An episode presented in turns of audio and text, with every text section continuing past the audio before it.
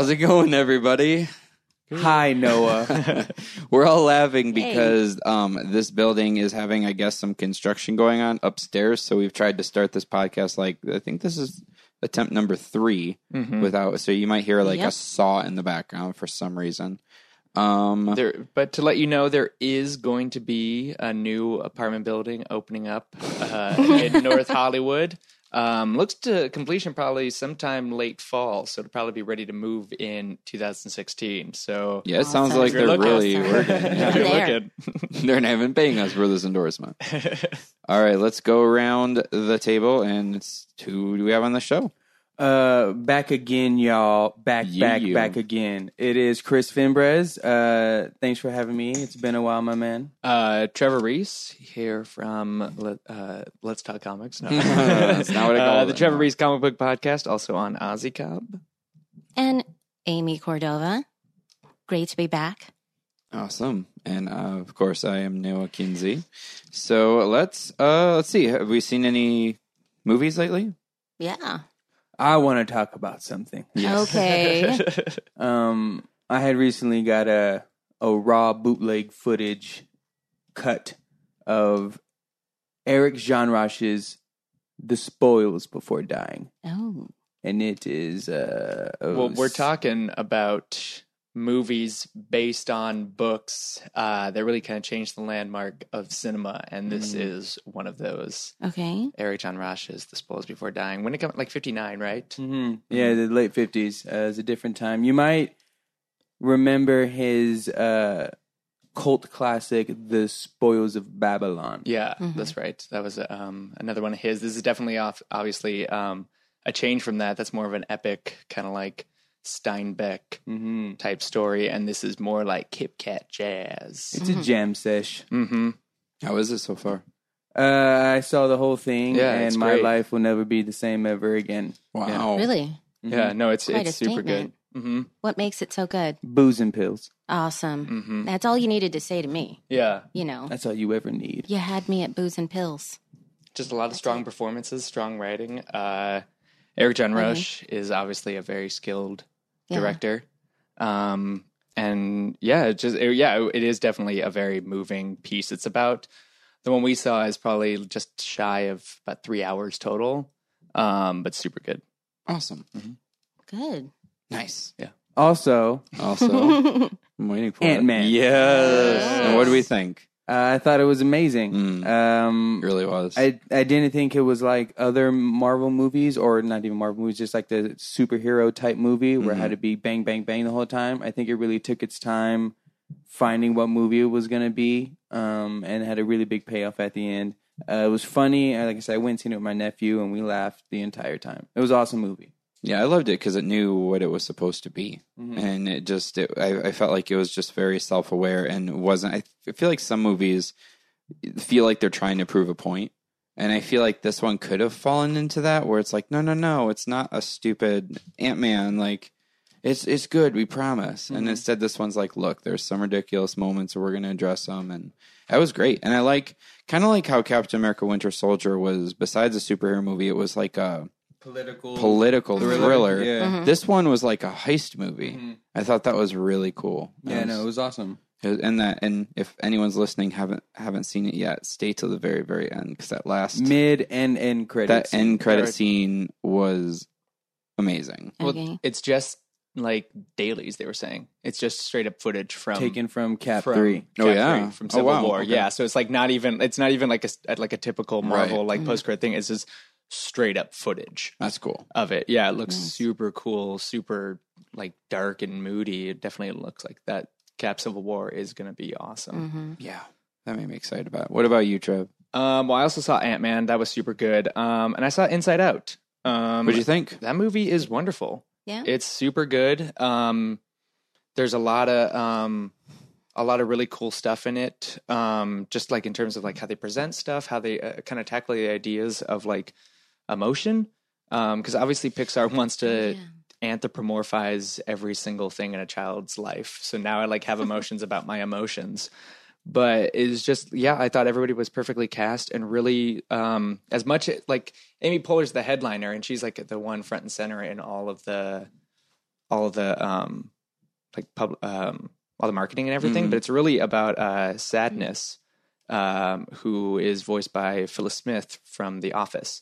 She played Oh, okay, cool. Oh. Um, yeah, great cast. It's uh, Amy Poehler, Phyllis Smith, um, Mindy Kaling, Bill Hader, and Lewis Black.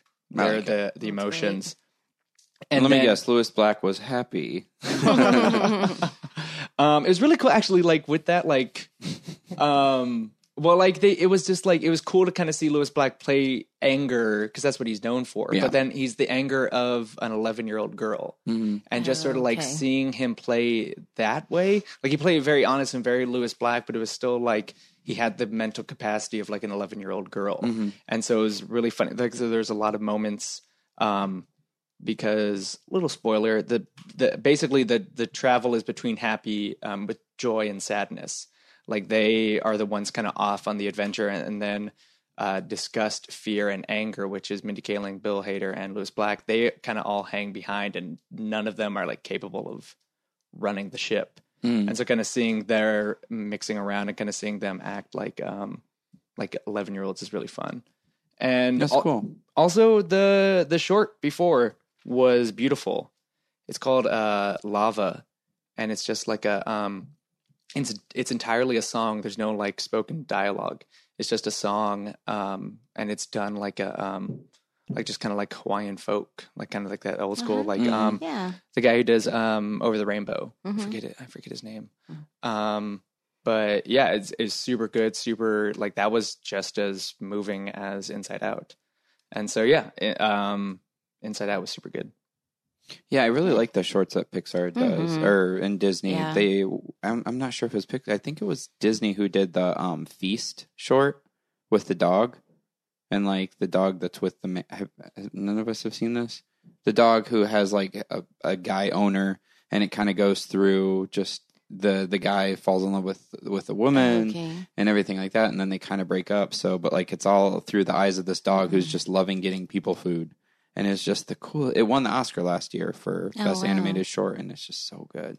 I think they're really smart with that. And I saw something funny online when it came to the Inside Out, and it was showing like the years that each of Pixar's movies came out, and it's like Pixar's thinking, where it's like, what if toys had feelings? What if cars had feelings? Mhm. What if, and then for this one, it's like, what if feelings have feelings? I thought that was pretty fun. Well, the next one's going to be what if dinosaurs have feelings? The good dinosaur. That looks cool. Uh, it's a simple premise. Like, Well, what the- if the- what if in the, the trailer, the- didn't show up? dog base or the the um dinosaur, I feel like just falls down a lot in the trailer, so it makes me very anxious for the movie. Eh, it's just a But- setup for it. Yeah, I have I have faith in Pixar. And you also They're have really to good. you have to figure out a new way to do the Brontosaurus um, with when you got the Land Before Time and you have Littlefoot. Mm-hmm. He's an iconic Mhm. cartoon He is. Brontosaurus. Lil Foots. Yeah, shout out to Yeah. Lil Foots. Yeah.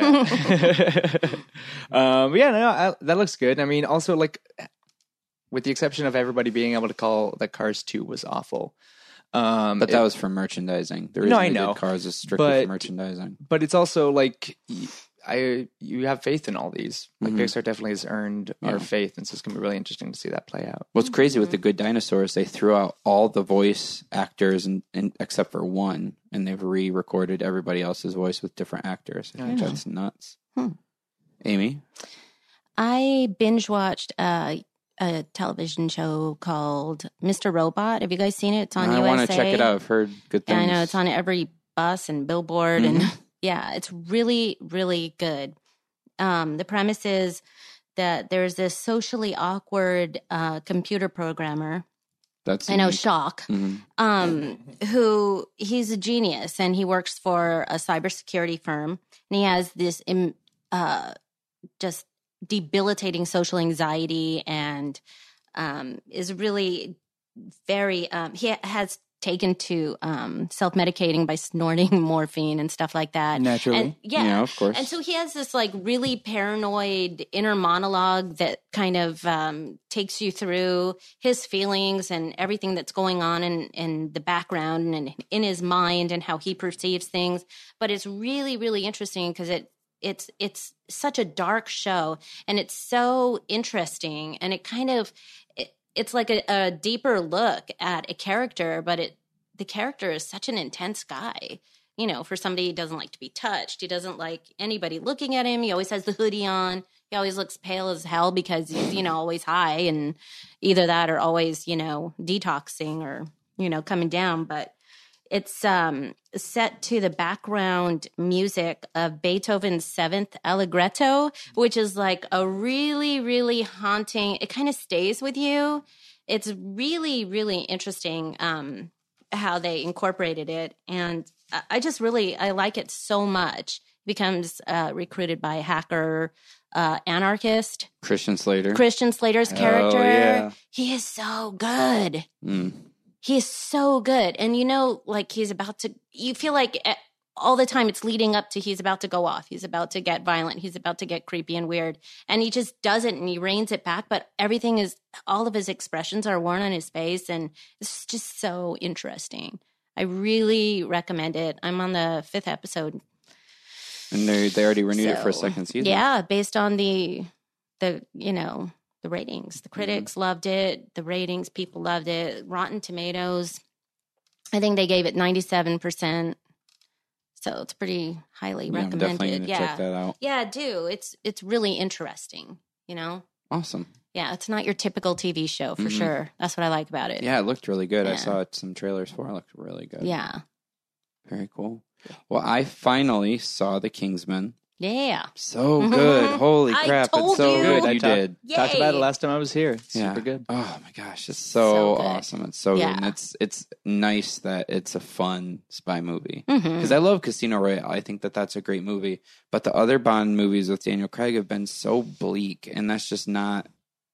I mean, that's just Yeah. not my type of. The last movie. James Bond movie So was bleak. so like, yeah, it was really bleak. I was like, wow, they just destroyed my favorite city. I love London. Yeah. The- and, Have and you seen the trailer for Spectre? Yeah. Okay. Looks pretty good. Super Looks good. Right? Cool. Yeah. That's Sam Mendes' final Bond too. Mhm. He's done. Yeah. Oh, Yeah. is he? Mhm. Well, he was just going to do Skyfall and then Yeah. they roped him back in. Yeah. So Okay. never say never. No, exactly. Ah. When money's on the line. Yeah, really. But yeah, I loved Kingsman. I thought it was funny. It was another movie that knows what it is and knows what it's trying to do, and I think it was awesome. And of course, I saw Ant Man. That was amazing.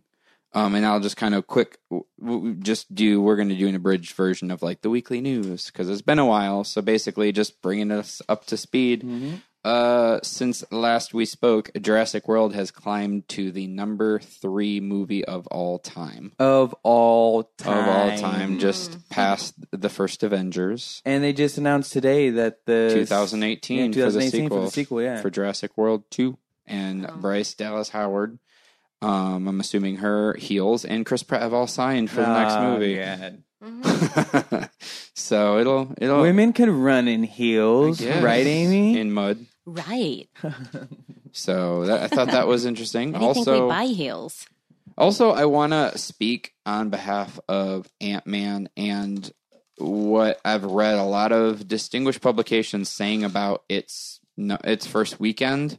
I want to kind of clear the air because I think some are missing the point. So it opened to fifty-eight million dollars Yeah. for the first weekend, which falls about eleven percent under what uh, Thor and the first Captain America did. Both the first Thor and both Captain America, Mhm. and basically some websites i'm not going to name who they are but they're the, probably the ones that people read are like are, are kind of calling it a minor disappointment even though it debuted number one and it's i think um, marvel's 12th um, number one opening. Um, but it's not at all. So you have a cinema score of people leaving giving it an a which once again we talked about that in past podcasts where that's kind of people's expectations. Right. so word of mouth is going to be great. Second off, that's the highest opening for a Paul Rudd starring film. Third off, that's the highest opening for Michael Douglas starring film. Oh, wow. Fourth off, they were dealing with a lot of negative backlash when fan favorite Edgar Wright left the project. So that Mhm. was three years of you know white knuckling tension at Marvel. Mhm. It's it is a success. I mean, oh, fifth off, it's a third tier superhero for yeah. Marvel Yeah. it is something that was going to be a hard sell anyway. But the, lately, like the marketing they did leading up to it, I thought's been awesome with the Yeah, posters. Where it's like definitely. he's on Iron Man's shoulder, and a lot of that stuff. It's just they're really smart about it, and they didn't go balls to the wall when it came to the marketing like they did for Avengers 2 because Yeah. you know they they knew it was kind of a hard sell um and they kind of i feel that their expectations were pretty set very smartly they've been very smart about this and i think that the way that they did it was excellent and there's no way that they're disappointed at marvel about this there's no way Mm-hmm. because what was so what that it didn't do as well as the other marvel movies this one they're going Yeah. more and more obscure we're gonna have inhumans in 2019 Doctor Strange coming out. Doctor Yeah. Strange, Yeah. but even he, he's like a bigger character than Ant Man. Mhm. It's gonna be a little bit hard sell when it comes to the mystical side, but I got faith in him. You know, so I just I think it was a little frustrating reading that when it's like no, no, no, because studios look at the stars and see what mm-hmm. they have done in the past, so they kind of gauge what's to be expected. But it's also, I mean, it's a little fatigue. It's a little like, uh, Yeah. I mean, it's got to also be just like, oh, look, it's declining because Avengers 2 didn't do as well as people thought. Like, it was very successful, but it, and I don't know how realistic people were thinking about it being able to get to the heights of Jurassic World. Mm-hmm. Or this, even the um, first one, Or even the first Avengers. you had the novelty of the first Avengers, because it's like, how is this Yeah. gonna work out? Yeah. And now they already knew going into the second one. And so yeah, Yeah, I think formula. it's well, I think it's a lot of people just feeling like, oh, well, this is like the one-two punch of the summer Marvel like sidestep. But really, yeah, I think you're right with that. Um, but also, it kind of, I think it'll give Marvel a little bit more confidence in their lower tier Yeah, stuff. Not absolutely. everything's the Avengers, and now, or even like Captain America, like Captain America and like Iron Man have like risen up. And Guardians performed really well, and so they kind of need to have those. They need to sort of refigure their smaller films Mhm. and then eventually grow like that's what they've been doing is growing smaller films into bigger ones Yeah. and like kind of seeing like the first five and how they grew into the avengers and how successful that was how like successful the successive iron mans were how successful captain america was um i think thor is probably the only one that hasn't had huge Right. jumps Mhm. but yeah i think they kind of need to restock their small pile Mhm. because all the stuff if everything's getting to be 100 like like a billion dollar revenue then the, that's going to take one bad step to really Yeah. like derail them Yeah. and so yeah I don't know. I think that Marvel has an amazing PR department. I think they have the formula down, right? I mean, Ant Man. I mean, are you th- you're familiar with the comics, right? Yeah. Yeah. I mean, he was a deeply disturbed kind of weird guy. His marriage was on the rocks. How well did it stick to that um, storyline? Well, Well- it immediately went to the second Ant Man. yeah so there Mm. are two ant-men well really there's a third but Mhm. we won't really Yeah, let's not include talk about him the third. well no eric eric o'grady was a pretty good character he just doesn't fit into anything yeah. Um, and actually, just to give him some credence, his like villain in his run, because Eric O'Grady was the third Ant Man, and he had um like a 13, 12 or thirteen issue run written by Robert Kirkman before he like got big right. with Walking Dead. Irredeemable yeah. Walking Ant-Man. Dead. The guy who's the main villain, who's not Darren Cross, that Hydra guy, is his villain. Is Eric Oh, O'Grady, oh, that older guy? Yeah. they- they share the same name. Um, and also like just just Yeah. show how big a fan I am. I like had to have that revealed to me in an article about Ant Man. Like I did not realize. I'm like the whole time I watched. I'm like, who the hell is that guy? Like, what does he have Yeah. anything to do?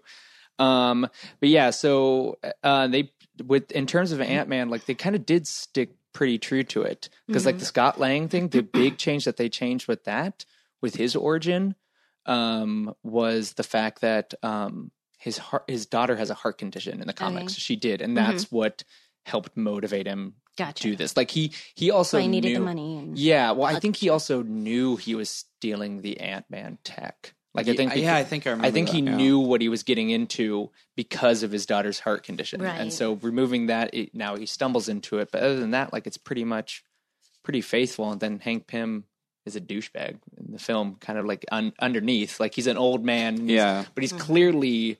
I don't think they're shying away from it. I think they're just sort of not talking about it. he's just stubborn. Mhm. I Yeah. mean, the, the first scene showed how stubborn he was, and how when he makes up his mind about something, it's over. Unyielding. But it's also Yeah. like I mean, Marvel never. I mean, as much as they want to get into this, they didn't really deal with like Iron Man's alcoholism, Mhm. and Mm. so he it's didn't beat Janet in the movie. is that what you want? Is that what you're getting? she at? was in 20 seconds of the film. no, I don't think they're going to get I don't know how well they're going to do it. I think it's going to be more strained and everything. I don't think he's going to be as villainous a character cuz he's pretty dark. He's you could see him being a character who could go bad in the comics. Yeah, because he even says to the uh, Darren Cross, the main villain in the movie, um, I saw a lot of myself in you. Well, why'd you stop? Because I saw too much of myself. Yeah. In you. Mm. And then he was an asshole guy, anyways, right? Yeah. Across. Yeah. Yeah. So anyway, yeah, I'm glad that we all agree on that because I do, I do, I think it's unfair to Yeah, it to is. grade the box office of Ant Man with the Avengers or even like the first yeah, group it's, of them. it's, I it's not even on the same no, I plane. I have no doubt that Marvel's super stoked with how it's done. The fact that it has an A cinema score, I Mhm. mean, that's word It's of mouth is going to help carry that. Mhm. So, anywho, so Yeah. yeah, uh, let's see. So let's let's just jump right into the graduate. Get it. Let's do it. jump into it to the 1967 Dustin Hoffman debuting masterpiece Was or this his- not. Was, No. It was his debut. Yeah, it was like his first big. He was sort of. I mean, that was this is the thing that put him on the map. yeah, Yeah, yeah, I knew done that, but I didn't know Broadway he had and stuff just- like that. Yeah. Yeah. So let's let's go around once again. We'll get into it a little bit more, but just really quickly, what did we think? And if we had to rename it, what would we rename it? Um, saw it, loved it. I don't know if there's a time where I watched this movie where I wasn't enjoying myself. Um, and to go a little bit maybe obvious for the uh, title, it would be Mrs. Robinson Oh, because it's said so many times. like, Yes. Well, Mrs. Robinson, you know, and he, I don't think he even calls her any, anything else. Um, and I don't know, just saying it kind of gives me a little bit of tinglies inside. so yeah, I had to go Mrs. Robinson. Great movie, funny, good story, awesome soundtrack. Um, I um I would call it Simon and Garfunkel's demo reel, um, like their demo tape. Uh, no, I loved it. It's super good. Um, I thought it was well done, well written, well acted, well directed. Like it's it's rare that you kind of see something that is like everybody's sort of firing on all cylinders, and it's Mhm. very easy to understand like where the hype of this film comes from. Um, and yeah, I would, I would probably, yeah, um, Mrs. Robinson, I guess, is like, I, I see that, but it just gets sort of like, like fucking around summer or something like that. That's what I feel like it should be called.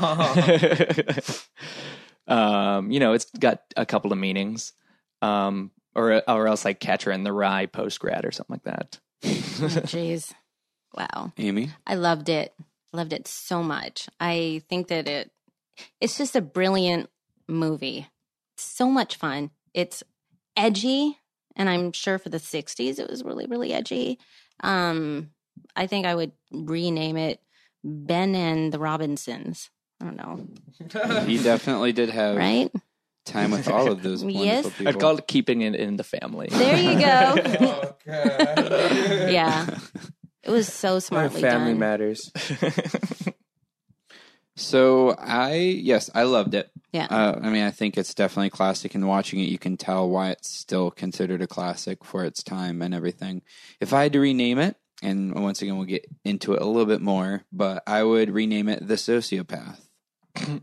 And yes, we will talk about that. Regarding Benjamin or Indeed. Mrs. Robinson? Indeed, Oh. we'll we'll we'll get into it. Okay. So, all right. So everyone's like, "What?" All right, Mm. so All right, what is this guy fir- talking about? So, first topic I'd like to discuss is the title you gave it, Noah.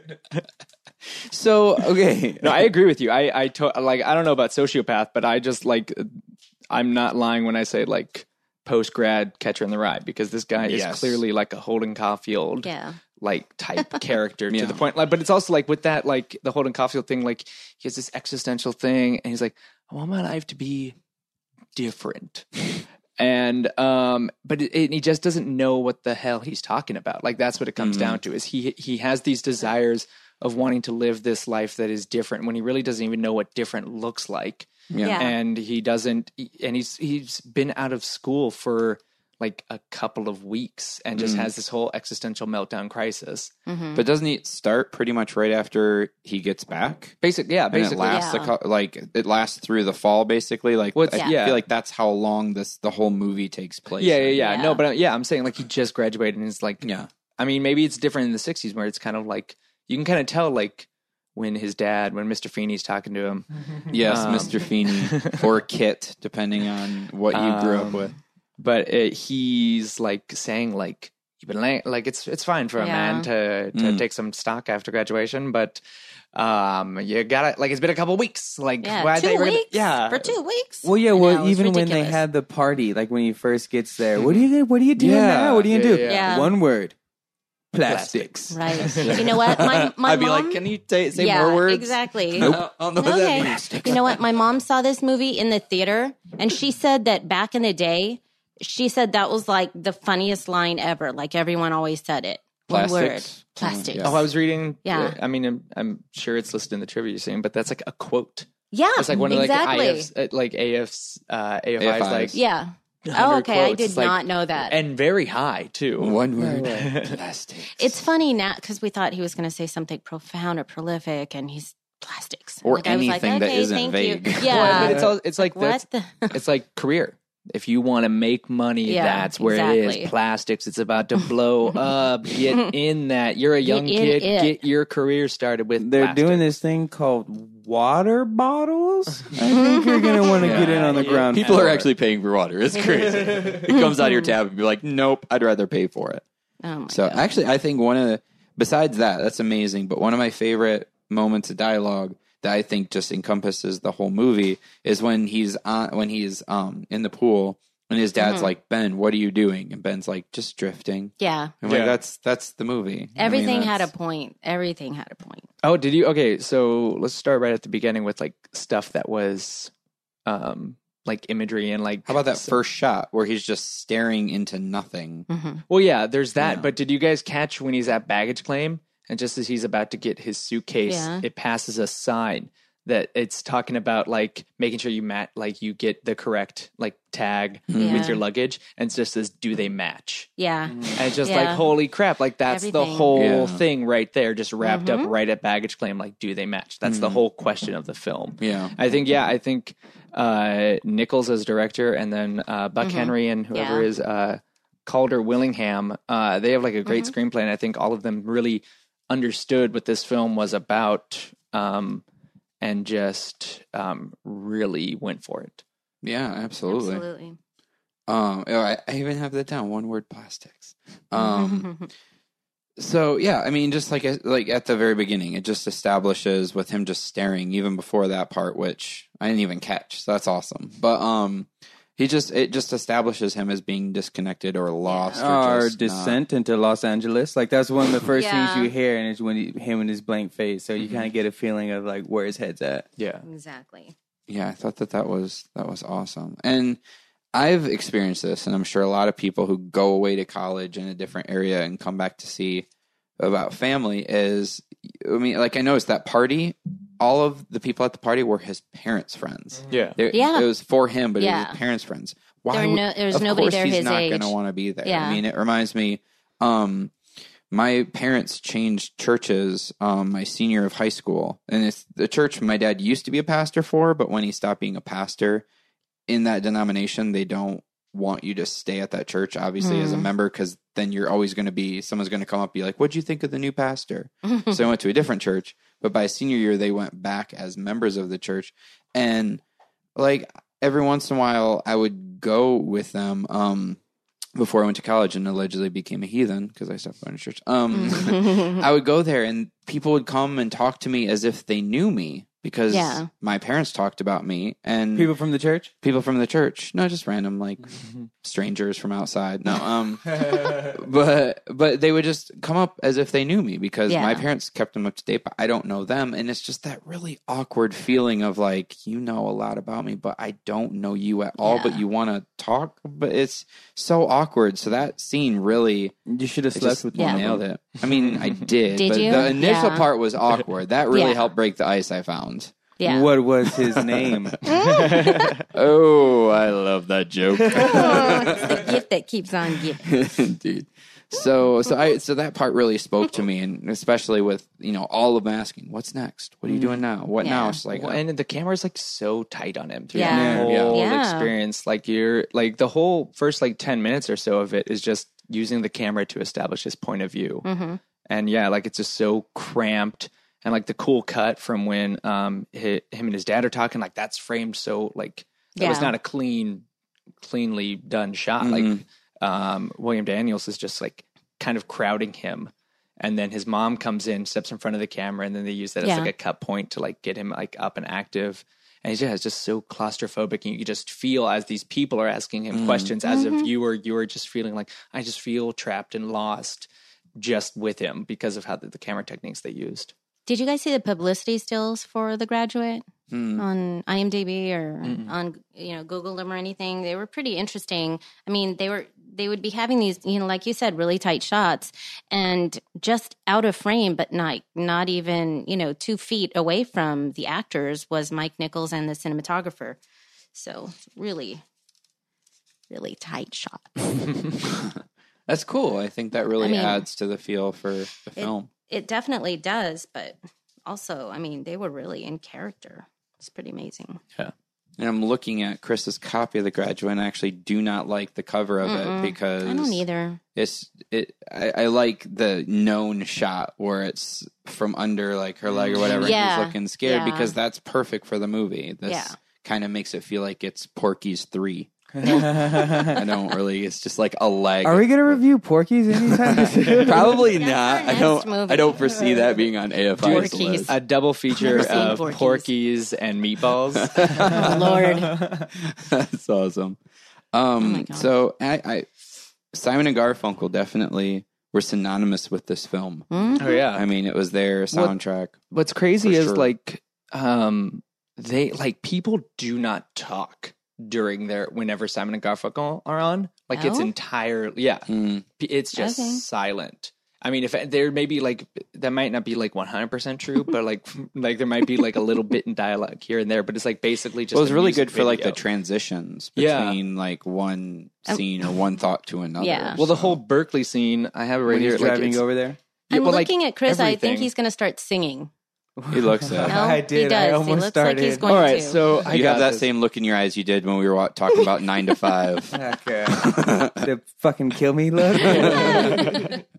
but it's like that song is used four times Yes. over 10 minutes. Like Oh, I wow. tracked all, Yeah. when the, all the songs, and it's just like, Hello, The darkness, same- my old friend. not even that song, the, the Scarborough Fair one. the- Oh, Like that one is just like, how did it go? that was angelic. that was Beep, boom, boom, boom, boom, boom. bum, bum, bum, bum, bum, bum.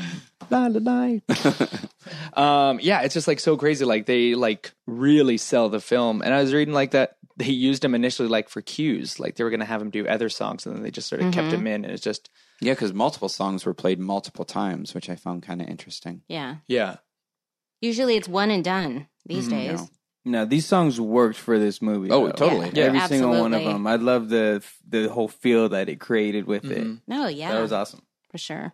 Well, because yeah, like I mean, Kind of had that melancholy feel that Mhm. the movie has. Yeah. Mhm. and the only one that's like s- jaunty in any ways Mrs. Robinson. Like Sound of Silence and Mm. Scarborough Fair are very slow, meth- methodical songs, and April Come She Will is just very sweet and pleasant, but it's not really like jaunty or anything like Mm. that. And then like yeah, Mrs. Robinson, Mrs. Robinson is nothing if not jaunty. it is a jaunty tune. Um, but yeah, it's just sort of interesting. Like, um, yeah, it does definitely set this like the more um, melancholy tone of the film. hmm And Bancroft, amazing. Yeah, Beautiful. she great. sure is. Top billing Talented for a as hell. reason. Former Mrs. Mel Brooks. Former yes.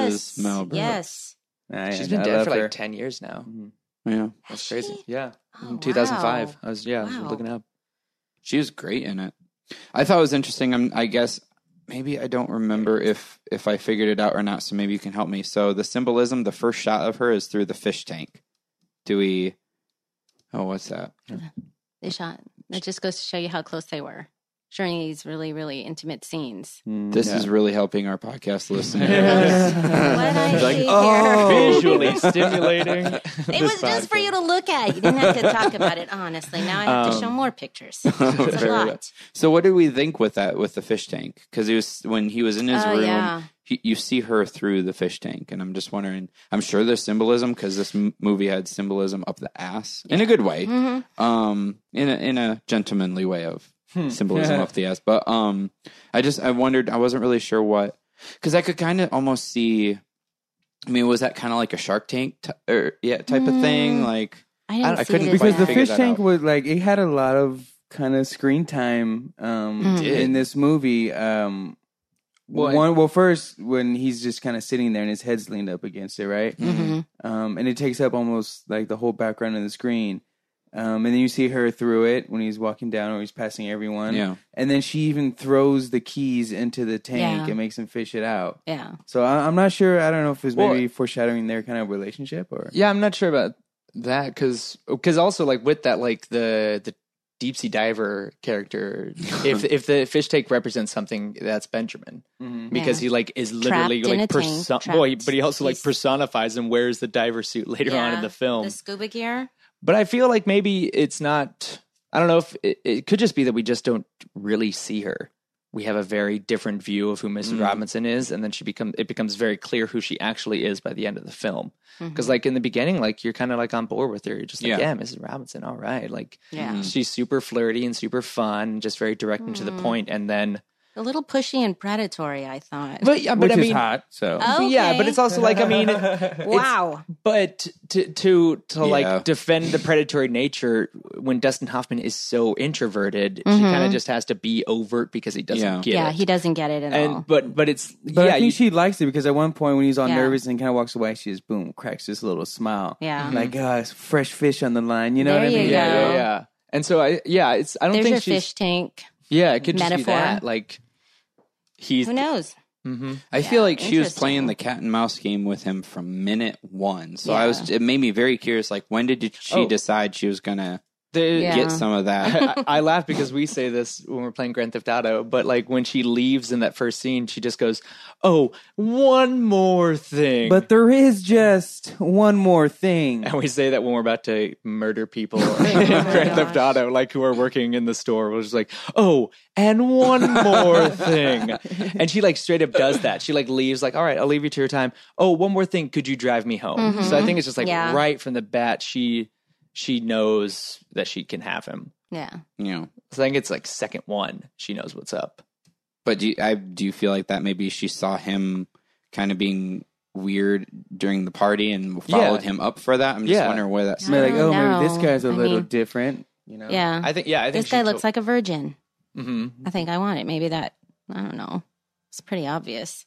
He was so awkward. I think it was, um, you know, she wanted to do it because it was a little bit of power. She didn't really have a lot Yeah. going on in her life. no sexless marriage. Her and- husband sure wasn't around a lot, which I kind of feel like he had. He had to Yeah. have stuff going on too. Ye- like, probably. Had to have. Even I though he was, acted. I mean, he, they don't, I was kind of wondering if he was gay or not. Yeah. It doesn't, yeah, yeah. It's because His they dad both. seemed gay. Benjamin's dad totally seemed William gay. Daniels? Didn't he seem gay to you? I don't know, I Mr. have Feeny. it down. it's Ben's Mr. dad Feeny is I so could never gay. say Is long. He really is straight and wide. He was like Oh. square and like I, I maybe goofy. Yeah, and no, but shit he is, like he is a little the way bit, he he's more, talked and he's way held more, his eff- Glass and no, but he is more effeminate than Mr. Robinson. Yeah. He's definitely like, he's just like, hey, huh? he's kind of like, so Mr. Robinson is the butch. I guess, Okay. yeah. I don't know. Mr. Robinson was a huge weenie, right? When I had that scene where he's confronting him in his room and he Yeah. fucking runs across the bed. Well, uncl- or he Yeah. first tells him, unclench your fist, and then he runs across. Don't touch me. I'm leaving now. Like Yeah. he's obviously yeah. non-confrontational, Mhm. which is probably why he's in a, a sexless marriage with a feisty cougar. Right? Yeah.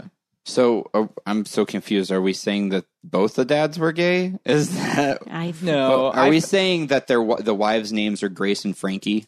Is that what we're saying? We're right saying now? we're all a little gay. No, fair enough. Fair enough. Well, if, it, if if if William Daniels is gay in that film, they don't make any allusions to it. And this one, it kind of feels like they have separate rooms. he was very Yeah. effeminate. and so yeah, it feels Mhm. like even if even if you're like in a, s- lo- I mean, I guess I don't know. I've never been in a loveless marriage, so I don't know the Humble pol- brag. the, the policy of it, but it's like yeah, it feels like the separate rooms thing was sort of alluding to that. But it's also Mm-hmm. kind of like this doesn't feel like the film that would shy away from that if he was Right. because they Yeah. know because he was always gone, right? It's like, oh, he won't be home for hours. So He's obviously golfing. he was Yeah. out doing his own Yeah. thing. Well, Yeah. you don't golf Yeah. at one in the morning. Yeah, Not yeah, that I'm aware of. Exactly. And then Um, but they never addressed it like drunk, a mistress, you know? yeah. Didn't he kind of come home drunk? Oh, And he they were like, both hey, always Benjamin. drunk. Well, the Yeah. thing I found Oh. interesting is they both were very pushy when it came to feeding Ben alcohol. Yeah, like they were. both of them. Even when he did, I'm like, what the? Well, Yeah. One of us is gonna get him. Yeah. Yeah. So okay, so we're definitely Maybe it was like a saying, game. Like, which way is Ben? He's so quiet. We can't tell which way. Oh, Let's both get him drunk and see what happens. I like it. So all three. I don't of the know why, but I like are it. into Ben. That's right. The Robinsons avoid their house or not, as the case may be. Whatevs. Did anybody notice um, at the college a young Richard Dreyfuss? Oh, yeah, yeah, I Yes. heard about that that. was Yeah. awesome. Yeah. When there's that whole. When she's crowd of people, Yeah. Mhm. I think he's the guy who's like asking, like, "Mom, to call the cops?" Like yeah. that guy, Oh, yeah. is? In the, at, in the dorm or what that men's the like flop house or Yeah. whatever. That was like and his you had first the film mayor credit. from Jaws. Mhm. Okay, Mhm. nice.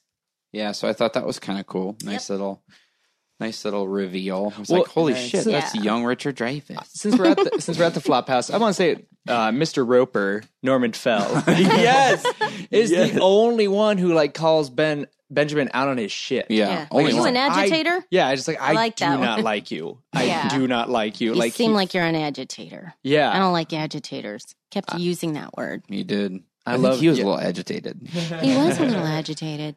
But he was definitely the one person to just say like, "What the hell Yeah. is your deal, kid?" Yeah, yeah. and that was needed. yeah. Just kind of going with why I would Exactly. name this a so- the sociopath is. I mean, Okay. the, I feel like it, halfway through the movie, my opinion on Ben kind of changed. Where I mean, the first part, I can tell that he's like disenfranchised, or at least just not sure what the next step is. Because I get it, you know, you Yeah. you go to school all your life, you go away to school, and then some people be like, uh, now what? Mhm. So I get it. But then it started to get weird. I started seeing him a little bit differently when he's like, "Hey, mom and dad, good good news. Elaine and I are getting married."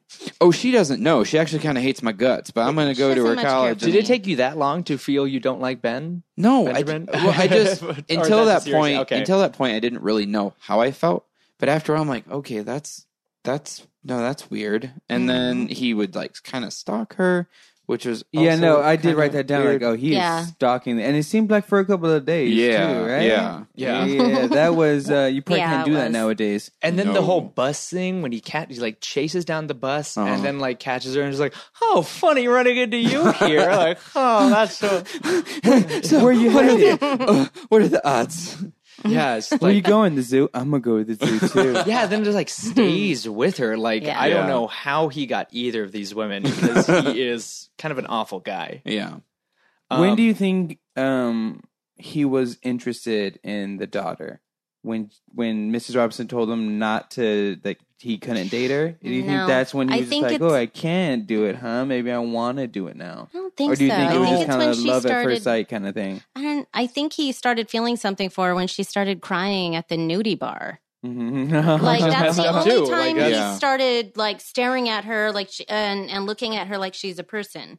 So he wasn't really like after her. he broke her, Yeah. and, Yeah. and took her to tears. Well, because he Exactly. was trying, he was doing it for like Mrs. Robinson. yeah, Uh-huh. Yeah, and his like, parents. this his horrible. parents were really happy that they were going to go out on a Yeah. date. there are ways to have bad dates. Yeah. like that was extreme. Yeah, He would ask, Can you do that? One time I started rolling. Yeah. Yeah, it's like you, you dance like that, like you oh, you're missing art. And then he like Yeah. he called it like a As she starts like a doing the helicopter. Yeah, she was just swinging her titties on her head, and she was just sitting there oh. crying. I, I know it was like Yeah. a sad moment, but I was laughing. So It's so I messed got up. the titties on the Yeah. head.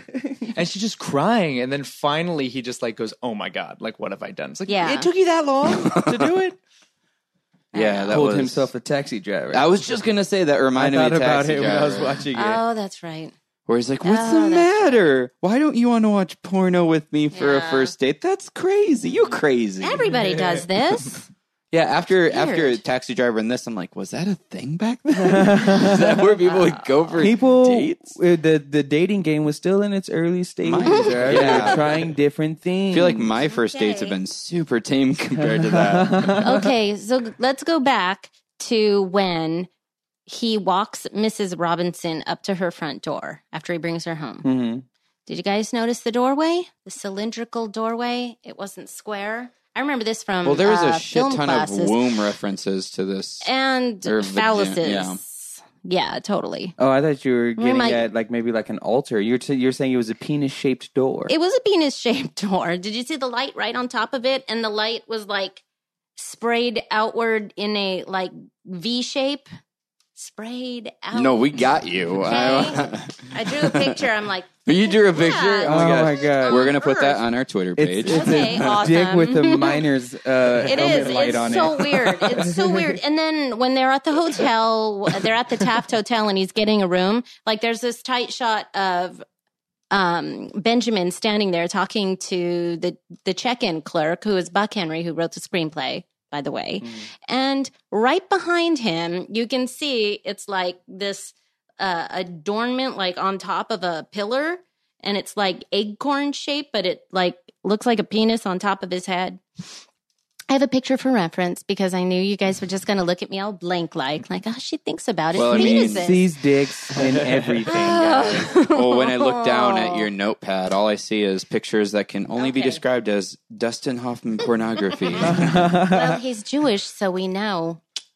Uh, Snip, speaking snip. speaking of not circumcision, but speaking of that uh, that scene where he's getting the hotel room, um, Yeah. That's hilarious. it by took the me back because his like awkward, like oh fuck, what do I do? And then oh no, let me write a fake name. It reminded me of when I used to buy condoms. Like when you were younger, Yeah. did you guys ever Yeah. get scared? What if he asked me what I'm going to use them for? Oh, can do you have to be 18? Like Yeah. I had no. What? Yeah.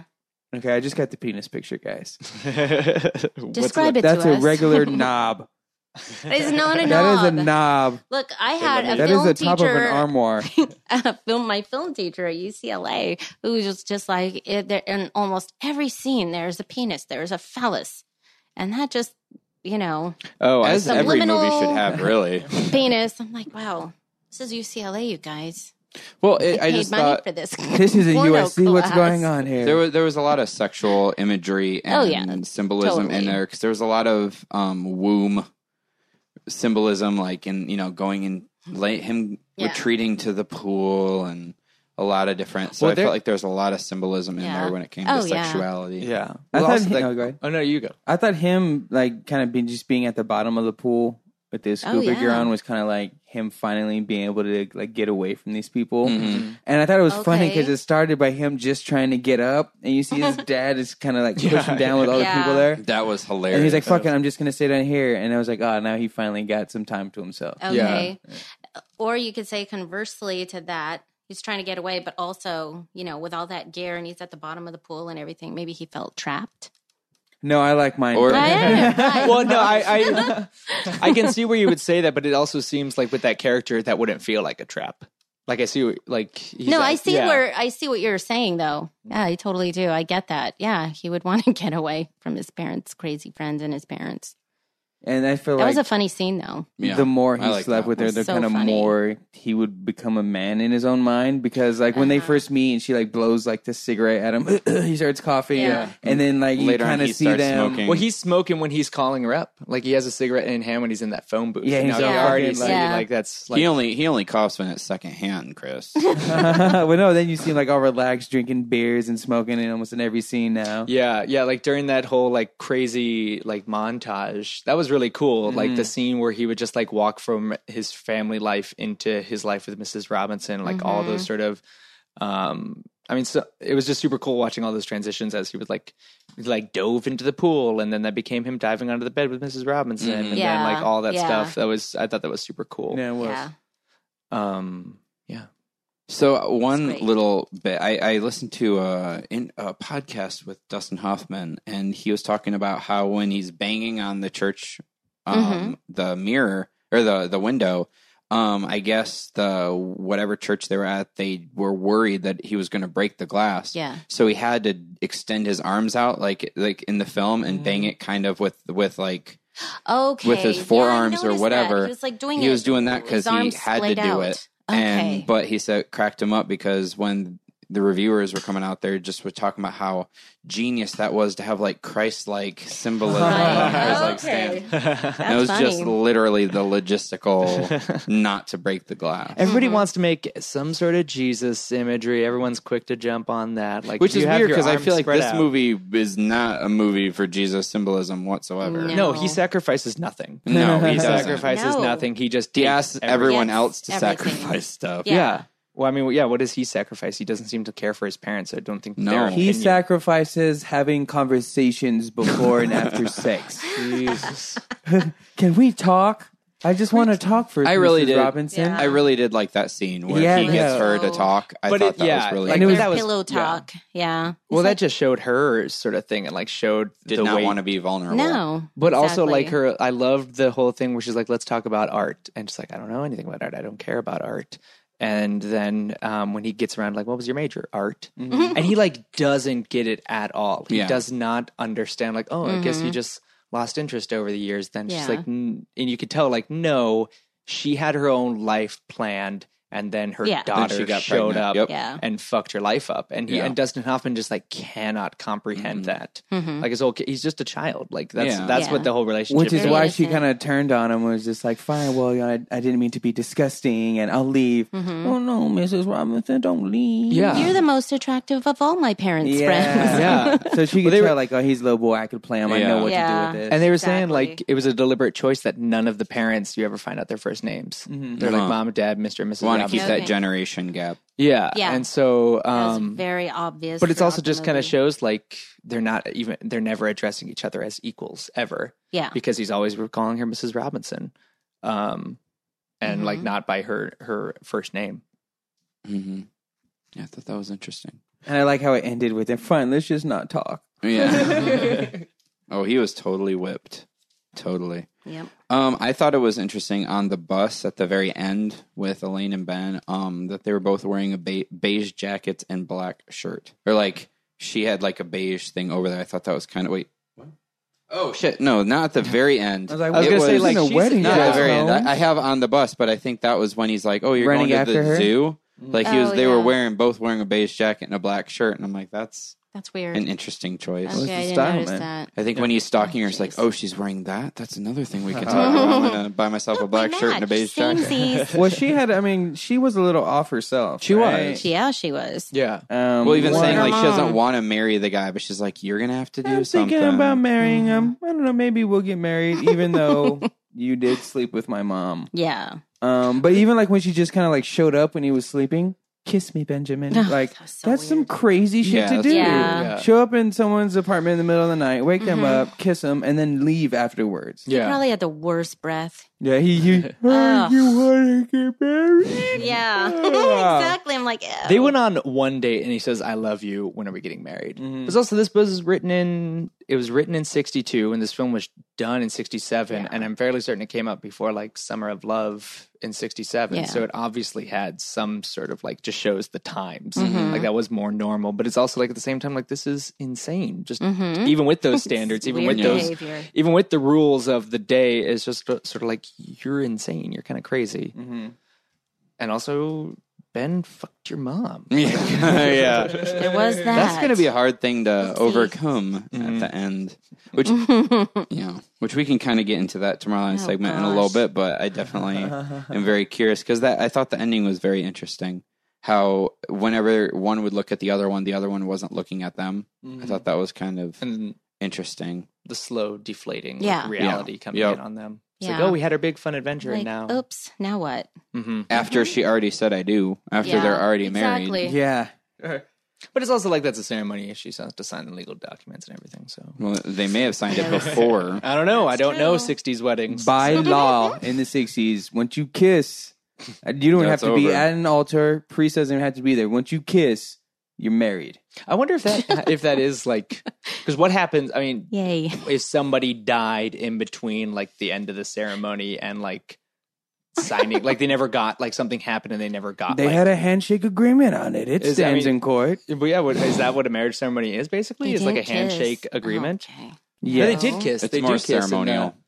Oh, In the graduate, right. they do. Like Yeah. they Yeah, No, fully- I know. and Yeah, they're just about to walk back down the aisle. Yeah, that's when he Yeah. stops. That's when he Mhm. jumps in, like just as she's about And they to. totally copied that scene from Wayne's World too. you know what? I could Oh, never that's watch that right. scene without just laughing Yeah. and thinking Uh, about World too. Cassandra. Even before when he stops and The um, Charlton Heston gets scene. I gas. just, Yep. Can we? Yeah, like I know it's a small part, but can we get someone better? Oh. Gordon Street. oh, No, I knew a girl who lived on Gordon Street. that was many years ago. when I was a younger man. Thank you. Oh yeah. Oh, that's great. Um, speaking of, uh, what's funny is the scene itself. Like I was looking through this, the scene itself is an homage. Like the Wayne's World thing, like we're saying, like that's an homage to the Graduate. The Graduate scene is an homage to a, an old Harry Lloyd silent film called Girl Shy, and they even had Lloyd, like they had Harold Lloyd there to consult for that scene. Interesting. Oh, that's cool. Yeah, so it's like even like that's become an iconic scene in film, and it itself was inspired by um, another scene from like the silent era. Oh, that's tight. You Yeah. know, Buck Henry, the one that wrote the screenplay, his mom was a famous uh, silent film actress. So not only did he grow up around beautiful older women, I think that's kind of why he might have uh, had it, an affinity towards it. But you know, he uh, You just read the book The Graduate. This is my life. exactly. It's like Yeah. what this exactly. this is the Buck Henry story. And good. I don't think at the end Elaine wanted to be at that wedding. Like she was just like, "Die." She was kind of looking the her Swedish kind of boyfriend looking Yeah. guy with he had a great face, and then Yeah. the dad, and then Mrs. Robinson, and she was like, Ben. So like, I think she's off just as much as Ben is. Yeah. That's Oh, why when we do the day after segment, like I don't, I don't foresee it as like it just kept deflating, inflating, inflating Mhm. once Right. it ended. Um, I want to talk about this before we get too far because it seems like we're sort of now that we're circling the end. Um, the whole the the zoo scene and how it ends with like monkey sex, Yeah. and then Were they having sex? I think I so. thought they were just Yeah. I, I want to say I've seen monkeys fuck, man. No. know, it was just weird. It felt like it was sex. It's like why show that? But then I mean they weren't I, moving though. Yeah, they were they were rocking back. I thought they were just like I thought they cradling. were like cuddling. I, I don't know. Were they I- having sex? My parents said that they were just wrestling. but then okay so it's like I, I i can see both ways because the scene Mm-hmm. straight up ends with the over the shoulder shot behind benjamin of just a gorilla sitting there Mm-hmm.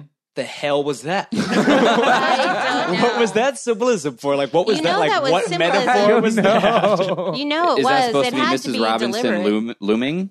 Maybe I don't know. No, it I- didn't that's- make. I thought I it was actually now that you say that that's probably what it was is it's this couple of monkeys and they're just trying to be happy Okay. and ben's looking at him and then behind him is the dark figure that is just angry and maybe Or maybe Mrs. even Robinson. like for foretelling Mr. Robinson coming to his apartment. It could be that too. Yeah, because it's just like a fucking gorilla just right there for no reason. Yeah, I thought maybe it was like, hey, we're shooting at the zoo, man. Take advantage. But um, That's their big star. Like that's like a cameo. Like, hey man, we shot at this crazy zoo in LA. Like that. that Fuzzball the gorilla. Have you heard of him? He's in here. No, but I thought maybe like he was Okay. looking at those monkeys like they were together. Yeah. and like they were having a good time. And then like, it's it's him, and then the ape by itself is in the background. So I thought maybe like it zoomed out like, well, he's really this, and he's alone. He's by himself, opposed to with another Okay. monkey. so it, yeah. So it's the the fact that so he sees the monkeys as Elaine and her Swedish boyfriend Carl. Carl. Um, she the she- makeout king. Yeah. So she, he sees them as that, and then he's the gorilla who's on the outside Mm-hmm. just watching. when I look, I think he was looking at them like that. That's what I want. yeah. and he would want that to be Elaine and him. Mhm. But then the camera zooms out because he doesn't he doesn't turn around and see like oh there's a fucking Yeah, yeah, gorilla. yeah. It's just him looking like I think it was a camera showing us well he's really this. Yeah. Okay. Uh, I mean, either way, it just was like okay, whatever. I mean I'm- mean I yeah, I literally had to sit and think about it. When at first I was like hey man why are you zooming in on those monkeys? Okay. Are you looking at monkey sex? No, I'm trying to see if there's any. Mention of them No. fucking. no. Did Yes. the monkeys have actual penetrative sex? or No was it just monkeys were simulated? penetrated on the filming of this movie. Took that part out so they could get an R instead of an NC 17. Do we have any That other makes notes before we go to the trivia section? Before we want to get into that and then.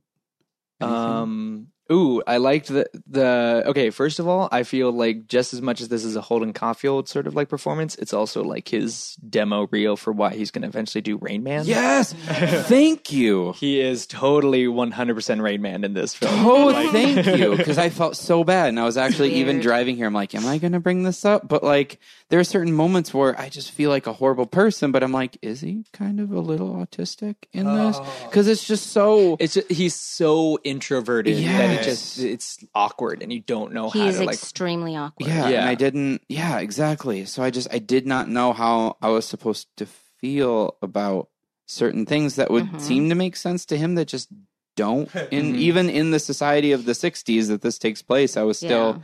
It was still just felt off. Where it's like, did they not test people for like learning disabilities back then? That sounds I feel so bad saying that, but those were my actual thoughts because it Yeah. was just very. No, off. he, he yeah he felt very awkward. But then the whole like this is air quotes seduction scene where they're in the hotel room for the first time Right. when he like just no fuss no muss just goes to kiss her while she has inhaled her cigarette. Yeah. That's and then amazing. she's like spits it out. And then like when she takes off her blouse and, And he she just, grabs her boob. boobs Yeah. it. yeah. This one, like he just awkwardly goes, oh, it's on. Yeah. And then he takes it off and Yeah. fucking go bangs his head against the wall. yeah, yeah. Do you know yeah, why like he the did head- that though? Are you going to discuss that yeah, in trivia? Well, yeah, we talk. Oh yeah, Shall we could, but you go for it. Well, why don't we use this as Well, the springboard into the Okay, for trivia, trivia. section? Um, Go for it. oh, okay. I, I, don't, I don't know. Somebody's I don't know gotta the- bring it up. I don't know the story. I was just- waiting Oh, for the end okay. of that sentence. No, just like Okay. whoever whoever knows. Here it. Yeah. So so apparently that was um improv. She um Anne did not know that Dustin Hoffman was going to grab a boob, and he just decided before they shot the scene that he did that. Which, by the way, for all you actors out there, that's not okay anymore. Uh, but apparently, it made the director laugh really hard, and it made Dustin Hoffman laugh really hard. So. In order to hide his laughing, he went over and like banged his head on the Nice. wall, Exactly. and the director decided to keep it in. Yeah. So that's where the the banging of the head came into it. But it works. Yeah. I mean, because he definitely at the beginning with trepidation, he felt super guilty. That's why he didn't get like a room and he was downstairs, stuff like that. And um, yeah, so I thought that was it works. Yeah. It really works.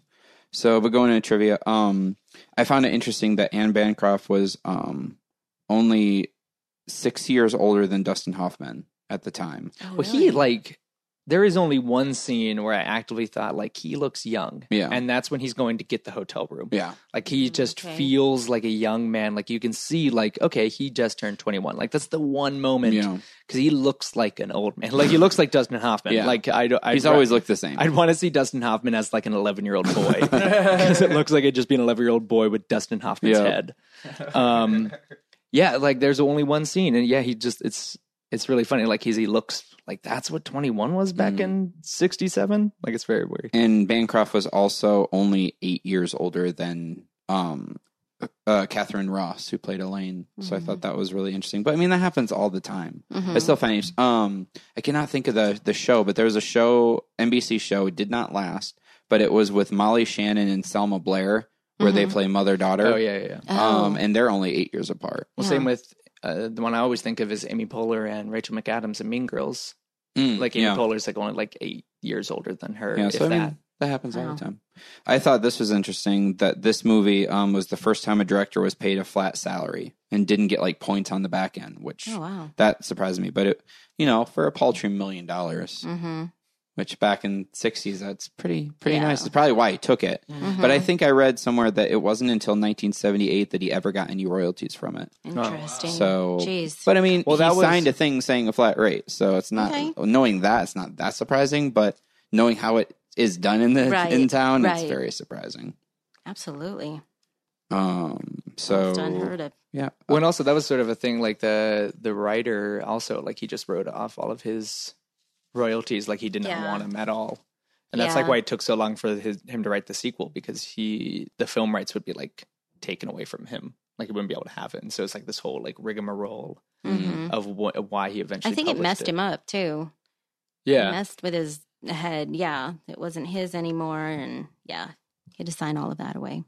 And the only other trivia that I chose for this is that even his screen test has Dustin Hoffman kind of fumbling and being super nervous. He'd never kissed a woman on like for acting or whatever before, so that was super awkward and he left not thinking that he got the role, but Yeah. you know the director thought that that was perfect for the part. Yeah.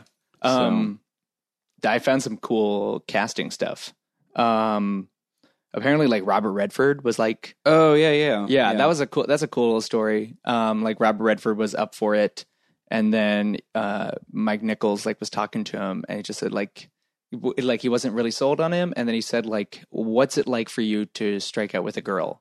Yeah. have Um, you ever struck out with a girl and yeah, he's he's like, what? He's like, "What do you mean?" He's like, Yeah. "Exactly. Like you're just too damn handsome know. to do this." Mm-hmm. Um, but some funny stuff is Natalie Wood was apparently considered for both characters, for both Elaine That's and Oh, Mrs. wow. Robinson. Huh. Um, and then uh, Doris Day was originally considered like she was like the main pick along with Redford for Mrs. Robinson, but she didn't want to do the nudity. Um, and then Warren Beatty and Faye Dunaway were in were both up for it, but they both Mhm. left for uh, Bonnie and Clyde, Okay. which I thought was really cool. And then uh, Ronald Reagan was up for the dad, um, and Burt Ward, who was Robin the Boy Wonder Oh, on yeah, the '60s yeah. Batman show. Because of the Batman show, he like couldn't do it. Oh, They wouldn't let him go. Wow. and so I mean, uh, like looking at it, like I, I don't know how strong of an actor Burt Ward is because you really only know Yeah. the Robin stuff and then like the Yeah. kitschy stuff he did after that. But it Holy Halloween, Mrs. Robinson! Are you trying Yeah. to seduce me? but it's like that would have been really interesting. He looks like Dustin Hoffman. Yeah, he really he looks like that part. So that would have been that feels like a Boyish look about it. yeah, like a really interesting sure. thing. Um, Who knows? It might have, you know, taken his career might past saved, Robin. yeah, I might have saved him that. And Dustin Hoffman al- almost wasn't able to even do this because he was attached to being the producers. And when this came up, he Oh. basically begged Mel Brooks to audition for, it, and you know, Anne kind of put in a good word to let him audition. And I think Mel Brooks wasn't expecting him to get it, so he's like, "Yeah, Mhm. sure, whatever," and he got it. Yeah. So I thought that was interesting that Dustin Hoffman almost couldn't do it. I mean, the producers is great, and it's lasted and has spawned a very successful Broadway show. hmm But compared to like the graduates holding power, I, Right. I don't know. Yeah. You know, I think Different this is way more. Yeah, for this is way more prestigious. Yeah. Um, who would he have been? Who would he Oh, have I been? have no like the idea. the I think it wasn't a major. It wasn't one of the main people. Okay. obviously, because he already had. I mean, when he when he sold it, um, he already had Gene Wilder. So well, Gene Wilder Oh. was also up for this too. I think as like um either as Benjamin or as the dad. I don't know how old he was at the time, but yeah, he Mm. was considered for That's it weird. too. I saw his name on it. I don't, I don't, I don't remember where I saw Mm. his name, but he was definitely up for it too. Um, yeah. all right. So the Tomorrowland segment where we say Mm. what happens after the cameras stop rolling. Chris, Well, I think that based on how crazy these two fucking people are, um, that they just kind of go on have like this adventure type marriage where they maybe don't ever really settle down in one place and they kind of just go and do Yeah. things and You I think think that's they're how gonna these get two married? have to live. Yeah, I think they event- no, I don't Yeah. know if they get married, but they're definitely together. Well, I don't know. He did want to get married the whole. So yes, they would get married. Sorry, sorry guys. So I think they would get married, um, and I think they kind of have like this because I think if they're for one place too long, then they start to hate each other. But I think as long as they're always keeping it new and having those kind of adventures, that they'll they'll be okay. Yeah. I would imagine they probably went up to Berkeley. I went back up there.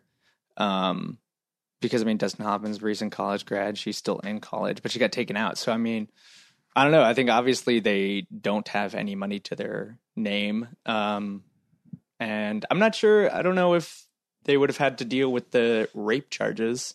I don't know if they would have had to deal with that or not. Because I mean, as much as parents, uh, Ben's parents might understand in some way, because they were very much on board. They also don't know about Mrs. The, the Mhm. affair with Mrs. Robinson, but it feels like they like they're gonna get cut off.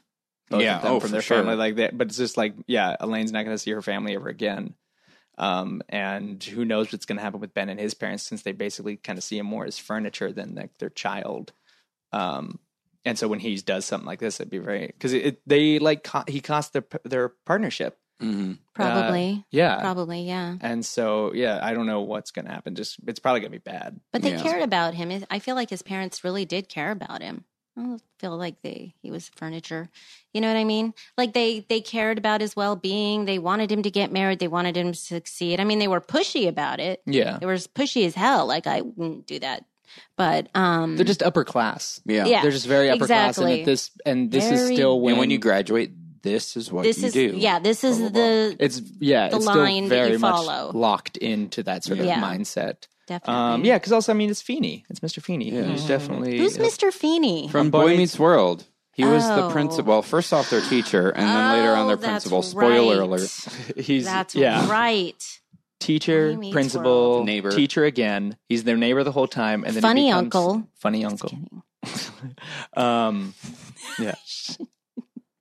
That was He was the the janitor, Amy. X-rated version. And even even before he was a teacher at that elementary school, he was a talking car. That's Yeah, right. that's true. Indeed. That is What do you correct. think happened?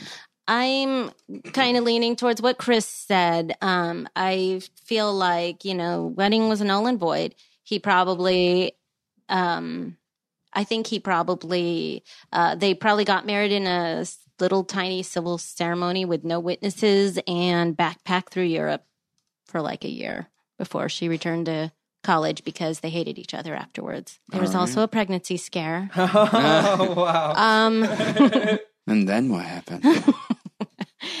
there were some drunken misadventures um, in Oktoberfest.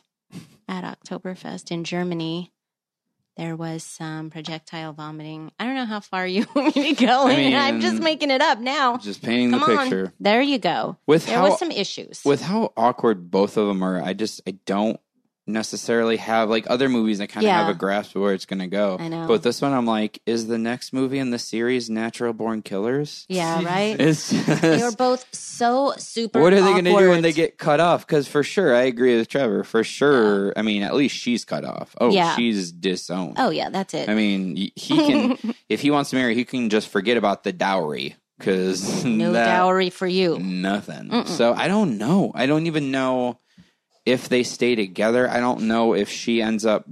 I almost feel like because she's not a strong character, she's just really not. No, she's not. I mean, I almost feel like eventually she might go back to the dude she just freaking married. No way that dude would be cool with it. no. Hey, you remember when He'd be you like, left "Forget me it. No, at, his our- pride." at the altar and uh, I you went just- up with that other guy? I don't know. I just I don't I don't know if maybe Dustin's like, well, now that I have her, then I'll do the type of job my dad wants me to because he I might have. think that this fills a void. I don't in my- think I just he I had don't to. I know. mean, they could have went and got jobs. First of all, it seems like he had a lot of money because he was getting hotel rooms every single I night. know. Well, and and he driving also- all up and down. he also California. had that apartment at Berkeley without having a Yeah, job exactly. somehow. How'd he get all over California and, you know, central and southern without GPS? That's what I want to know. Man, It's all one Mac. he freeway. just he he followed his heart. He followed his He heart. followed his heart on the 101 all the way to Berkeley. So, but yeah, Yep. that's that's the uh, probably one of the first times we've done a movie where I'm like, I have no idea where it would go. I just don't. they were both not Well- not suitable adults. Yeah, they, were didn't do the not adult thing suited well. to, Mhm. yeah.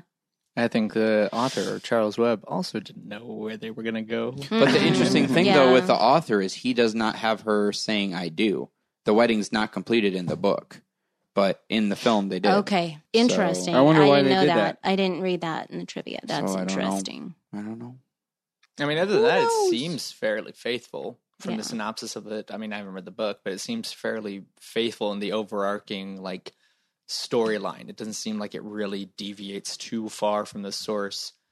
Um, it's just really sort of how the source material is presented seems to probably be the po- Mhm. point of contention. Yeah, because I know some people were upset Oh. that that it went that far um, with the wedding. the literary fanboys just like this isn't how Webb Well- wrote it. what is this? Jeez. the purists, the the, the graduate purists. I love that.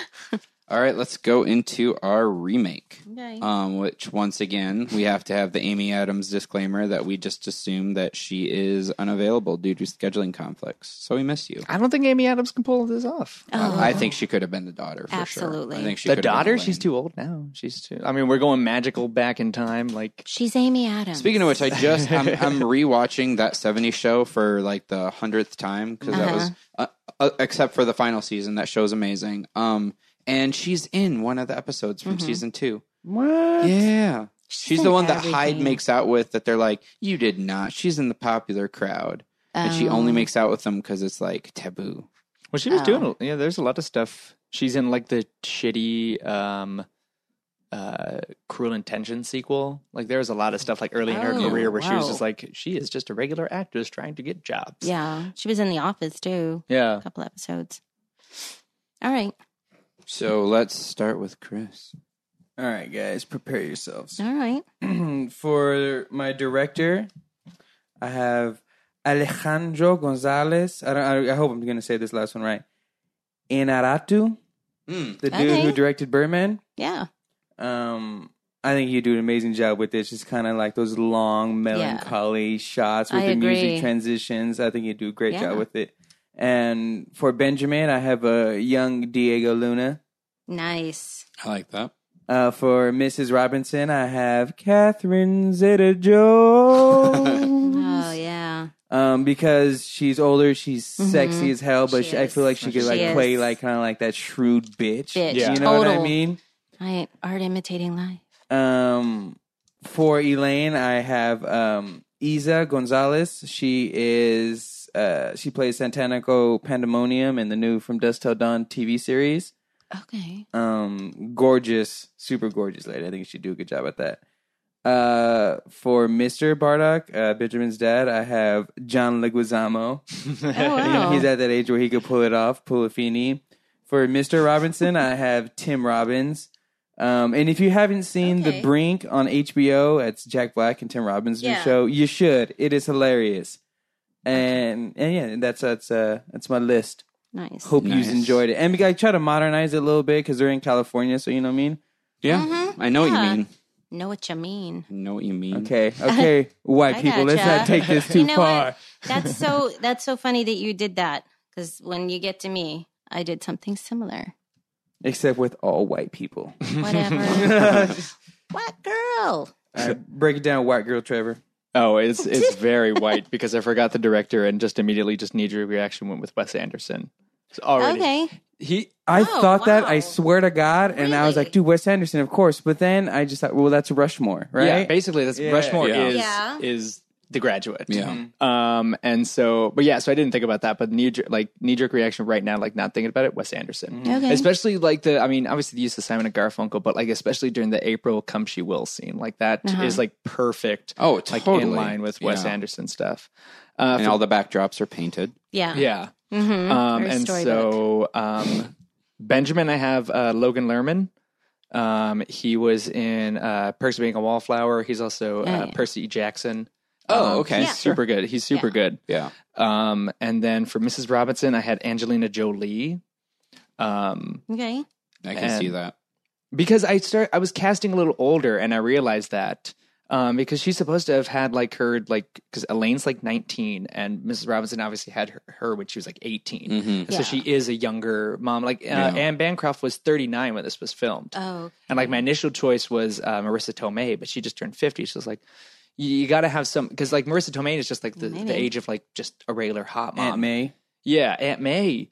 I Um, love and Marisa so, Tomei. I love but her. it, yeah, but it's just like she's like the the regular. You need the younger, like the woman, like to kind of play the fact that Mrs. Robinson had this kid way too young. You need Yeah. somebody. And so yeah, well, Angelina Jolie, uh, Elaine. I went with Willa Holland, who is um, she was on the OC. She's Thea on um Arrow. Oh, cool. Um, and then I have met her. She's super nice. yeah, she seems super cool. And also like with her like sort of melodramatic background with like the OC and like Arrow and the stuff she's done, I think she can pull off the sort of ridiculous Yeah. emoting that Yeah. this movie kind of has. um, Mr. Robinson and with Bob Odenkirk. Um, I like that. uh, Mr. Braddock, I went with Rob Lowe. Um, for the Buck Henry role, the clerk at the um at the hotel, I went with Andy Daly. Um, from like review, Yeah, he's like a yeah, UCB guy. Um, and then Mr. McGuire, who was the uh the Norman Fell, Mr. Roper character. Um, I went with Nick Offerman, I like it. Okay. and that's all I have. Amy. Okay. Um, for director, I have Steve McQueen. He did Shame. Okay. I 12 like Years it. Slave. Yeah, yeah. Okay. See where I'm going with this? So I love- I loved- all white. I loved his see if you can clap get um at the Oscars. When the screenwriter did you watch that when the the writer for 12 years a slave won he did this clap that like his hands were not touching Oh. like they never clapped and i was so confused until i found out that they did not get along at all because while he Oh, wanted to okay. direct the movie Yeah. apparently he also wanted to help do some rewrites and the writer's like you know what i'm good and so he was Oh, pissed damn. because the guy wanted the credit for Yeah. writing it himself Yeah. And I guess the director, was Steve McQueen, is pretty pissed about that. So that's why, because I was like, why would he clap without touching Yeah. his hand? It was so weird to see contest. on Wow, national weird. television. Like, Weird. live. So you half love. You don't get full clap. Yeah. Okay, so for Mr. Robinson, I have Hugh Laurie. For Mrs. Robinson, it. I have Rachel Weisz. Ooh, I like it hmm for many reasons. She's so beautiful. Mhm. Um, for Elaine, I have Emilia Clarke. You know, from Game Nice. of Thrones. Khaleesi. exactly. And for Benjamin, I have Daniel Radcliffe. Okay, yeah. So an all British. I would have gone and Neville Longbottom myself. Oh well. Yeah, I mean, why not? If you if you saw the cast of Terminator Genisys, there none of them are American. Oh, wow. They're all yeah. That's awesome. So Okay, yeah, it can happen, Yeah. and it does. All right. So for mine, I have. It was interesting. I almost wanted to cast everybody based on this one movie. That's one of my favorite movies, but I only did half of the cast of it in it. Okay. So I have as the director is actually two people: Nat Faxon and Jim Rash, oh yeah. who together directed The Way Way Oh. Back, which is one of my favorite movies ever. it It's was amazing. a really good movie. So good. It's one of ours. Um, yeah, I know Fox Searchlight. Yeah. It's amazing. It's, Yeah. it's so good. So yeah, so like half of them are kind Yeah. of based on that. For Mrs. Robinson, I have Jennifer Aniston, based on her horrible bosses, seductress. Or based on the fact that she was in the movie Rumor Has It. this is true. true. That's a good point. Very interesting.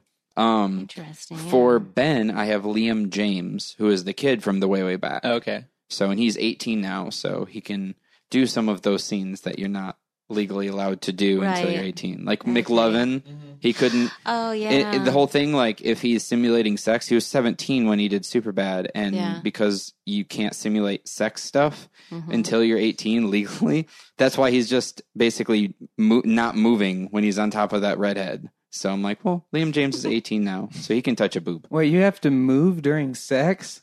That's not how I've been doing it. Yeah, that's that's interesting. I'm, I'm I don't know how I feel about that. I feel happy for you, sad for everyone you've ever been with. Um, Light as a feather, stiff as a board. oh, ayo, I like that. Uh, for Elaine, I have Emilia Clarke. So I think that. Khaleesi. Um, for Mrs. Braddock, um, or Mister Braddock, I have John Stamos. I think that'd be pretty fun. To Uncle see. Jesse. Interesting. Indeed. Yeah. For Mr. Robinson, I have Rob Corddry. Because I think he would he kind of be, you know, because he's buddy, buddy, Mr. Robinson's buddy, buddy with Ben in that first scene where he's like, have a drink. You don't want a drink? Have a drink. Yeah. Yeah. You know what? They never gave him his fucking drink. No. Scotch or bourbon, or was it? Yeah, Scotch or bourbon, right? He's like, uh, bourbon. He just pours him Scotch every time. Yeah. Didn't Um, listen to him. For Mrs. Braddock, I have Allison Janney. Okay. Because, yeah, I thought that'd be kind of Okay. interesting. Um, and since you did a clerk based on UCB, I just added one. I My clerk's Rob Huebel. nice. So I think that. Oh yeah. So I think that'd be fun. I, I love see that, that. exchange. I think that yeah. that's It was so smart funny. where where it's So just very confused. Yeah. But it's like, uh, do you want a room? I thought that was pretty great. Whoops. All right. So, yeah. So, my final question before we go to plugs is Do we think this film, two questions, it's a two parter. Do we feel, feel that this film s- still deserves the title of one of the best films ever? And if it was released today, do you think it would be as well received in today's world? Those are the two questions. Chris. Um, yes, still a great movie, still a great watch. Um, you'll enjoy watching it throughout the entire movie. There's no like Mhm. real like low points, even though it's there's uh, not a lot like there's like no action or anything, so I don't expect like that kind of thrill. But it's a it's an amazing movie to watch. Um, and if it came out today, it would have to be an independent film.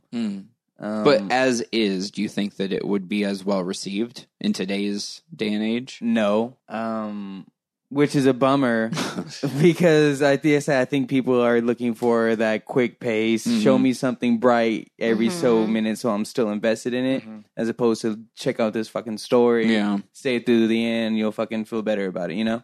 Yeah, I agree. Trevor? Um, we're kind of going off what Chris is saying. Like, yeah, I agree, but also like I think at the time, like the sort of existential crisis that Ben goes in wasn't as common. Like it seems like that was like a huge thing at the time, like Yeah. teen angst. It's like that's the the start of it. Like, cause you have like like I said, Catcher in the Rye, then you have something like this, and then like Rebel Without a Cause, and like all Mm. that stuff. Mhm. That, and I think now it's just so expected. Yeah. Because I mean, it's basically it is being released today. And it's called the sh- TV show Girls, Right. almost. Mhm. Yeah. Um, Yeah. And yeah, I don't I don't know if the impact of like Ben's like character would have the same sort of impact. I think it's more of a common thing. And so it kind of, I think it would feel a little like self interested or something, like sort of Mhm. like masturbatory. Like, I guess, like Mhm. it's just like, okay, like fucking go get a job or something. Like, Yeah. you're also like, you're Yeah. 21. Like, Yeah. Jesus Christ, man. Like, I was surprised he graduated, like, he's already graduated and he was 20 going on 21. I'm like, how the hell does that work out? Did he go to a community college or something? But um, but yeah, it just I don't th- think it would hold the same way. I mean, yeah, like definitely like aesthetically, like the longer shots, the deliberate pacing, like how slow it is. But I just think like what it's speaking to doesn't resonate as much Yeah. anymore. It's Yeah. kind I of agree. it's saturated. Um, but still, it's an amazing film. It Mhm. definitely l- deserves whatever place it has in history because it's an amazing film. Like I want, like basically watched it for the first time for this. Like I've seen Oh, it wow, bits and pieces, but I mean I haven't seen it as an adult, so Mhm. I haven't ever sat down and watched it to like kind of dissect it. And it's like Mike Nichols is did a fantastic job. Um, and so yeah, I think it definitely still holds up. Amy?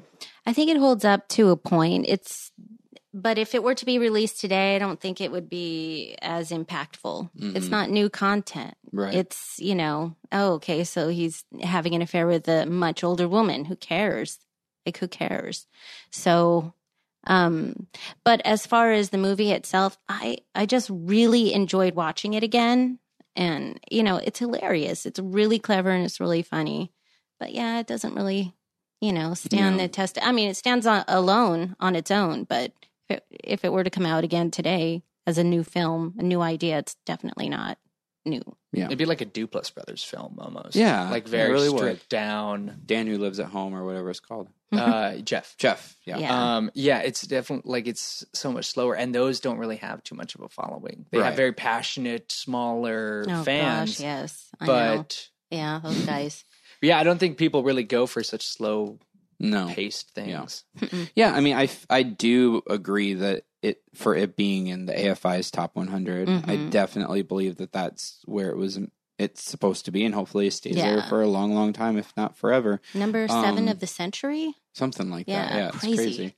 But I just I don't think it would do well if it was released today. And I do kind of feel that basing a movie just on his character nowadays wouldn't work well. I mean, it worked well with this type of character in The Good Girl, but that but the story was Jennifer Aniston's and Jake Gyllenhaal, who's kind of this kind of not Yeah. really sure what's going on with him. Yeah. He was a side character to Mhm. the actual story. I almost think it's a little too simplistic in that sense for today's audience. Mhm. Um, and even like Jen- I keep bringing up Jennifer Aniston, but like even her last last year's movie Cake, one of the Mhm. big problems people had with that was even though she did very well in it, there wasn't much to it. Right. It was like, oh, she has pain. Just her story, and that was about it. But yeah. in, she barely had a story in the whole movie, and. I feel that we're just not at a point where that really can sustain a whole film for today's audience. I agree. So Totally agree. Awesome. Well, we did it, you guys. Let's do some Yay. plugs Yeah. here. What? Okay, um Saturday the 25th coming up. Uh I have a show at 7 at iOS on Hollywood Boulevard looking uh, located at the DCT, the Del Close Theater. Um starting the 25th and through every Saturday at 7 uh all the way until the middle of October. So you guys have Oh, wow, plenty nice. of time to come check me out. Nice. Um, I'll make you So guys guys' laugh. round was Yep. solid, nice. Um, and also go check out our improv mind, Noah, Trevor, our improv group, Vaguely Nefarious. Uh, check out our Facebook page, and we have our, a gig on August August fourth, okay. uh, 9 performing PM. at nine, performing the Im- Los Angeles Improv Comedy Festival. Um, This, Yeah, is that uh, at Al- IO though? Yes, TCT. hmm It's the LA Comedy Improv Festival, and we are playing at the Del Close Theater at IO West in Los Angeles August 4th at 9 p.m. It's a cage match style match. So if you come, you get to vote for us or spitefully vote for the other team. Yes. Awesome. And if you enjoy these, man, come hang out with us, and uh, Yeah. Trevor will buy you a drink. Yes, Yeah, he man. will. He'll buy you Hey, two. Trevor. Buy you a drink at the bar. Any anything else you want to plug, Trev? Um, and listen to my podcast on Ozzygob, uh, the Trevor Breeze Comic Book Podcast. Um, we are now officially named that um, after a couple of misfires. Um, it's going really well. We got um, some great stuff coming up. I don't know when this is going to be released. I don't know. This will be um whatever next Monday is. Okay, so um, yeah, so the one that just came out, we talked about uh, Khan, and we del- delve into Ant Man, uh, more of a fanboy perspective on it. I was on it, guys. Yeah, Chris is on it, and then Chris will be joining So us for the week Cool. after, in which me and him um, have lengthy discussions about The Walking Dead, but the comic cool. book, the the show, the books, the new spin-off series, everything we talk we about. are the Walking Dead. The Walking Dead. Carl. Um, So yeah, that's it. Um, follow me on Twitter, Reece at Reece Trevor. Um, yeah, that's it. All right, cool. Amy? Very cool. Um, I have uh, just you know busy summer stuff. You know, movies coming out here and there, but also I'm going to be doing some exciting stuff. Um, coming up is the Sunset Strip Music Festival. Oh, I'm going to be cool. doing the PR for that, and it's going to kind of take uh, several of my weekends, but it's okay. It's all good. Um, also, I was a guest on a podcast called Shooting from the Lip, and I plugged you guys so beautifully. Ow! Right? I went into great details, intimate details about oh, all Chris, of you. you're in trouble. Bye. But anyways, um, I have the link. I'll s- I sent you the Yes. link, so it's really fun. It was really fun to do, and um, you can hit me up on Twitter, the Amy J, and on Instagram. Um, it's just at the Amy Cordova. Very That cool. is all I've got going on. Awesome. Well, as for all of the Ozzy Cobb and all of my stuff, it's in the description. But I was also uh, recently on one of my friends' podcasts called Too Many People, Ooh, episode number seven, what's it about? where, uh, well, this topic, he wanted to know, um, like, my perspective on films Mhm. and kind of how I see them versus critics and Yeah, things like that. Interesting. so it was fun. It was fun. It just was released. It's on Mixcloud, which I'd never heard of before. So that's Huh. kind of interesting. Um, Mixcloud. but yeah, so I'm. I think Awesome. people should check that out, yeah, definitely. and I'll put the link for that in the description as well. But otherwise, we will see all of you, or you will listen to us more aptly, um, next week where we talk about Lawrence of Arabia. Yay.